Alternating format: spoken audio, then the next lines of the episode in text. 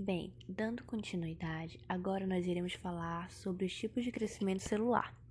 A proliferação celular, ela pode ser controlada ou não controlada. No crescimento controlado, tem-se um aumento localizado e autolimitado do número de células de tecidos normais que formam o organismo, causado por estímulos fisiológicos ou patológicos. Nele, as células são normais ou com pequenas alterações na sua forma e função, podendo ser iguais ou diferentes do tecido em que se instalam. O efeito é reversível após o término dos estímulos que o provocaram. A hiperplasia, a metaplasia e a displasia são exemplos desse tipo de crescimento celular. No crescimento não controlado, tem-se uma massa anormal de tecido, cujo desenvolvimento é quase autônomo, persistindo dessa maneira excessiva após o término dos estímulos que o provocaram. As neoplasias correspondem a essa forma não controlada de crescimento celular e, na prática, são denominadas tumores. Classificação das neoplasias.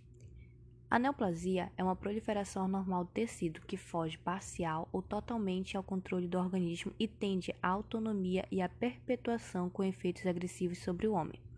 As neoplasias podem ser benignas ou malignas. As neoplasias benignas e os tumores benignos têm seu crescimento de forma organizada, geralmente lento, expansivo e apresentam limites bem nítidos. Apesar de não invadir os tecidos vizinhos, podem comprimir os órgãos e os tecidos adjacentes. O lipoma, que tem origem no tecido gorduroso, o mioma, que tem origem no tecido muscular liso, e o adenoma, tumor benigno das glândulas, são exemplos de tumores benignos.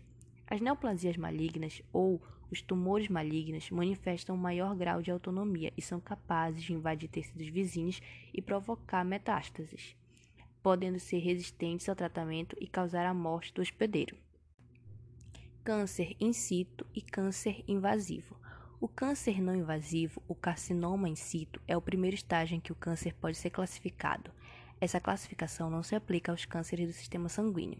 Nesse estágio, as células cancerosas estão somente na camada do tecido na qual se desenvolveram e ainda não se espalharam para outras camadas do órgão de origem.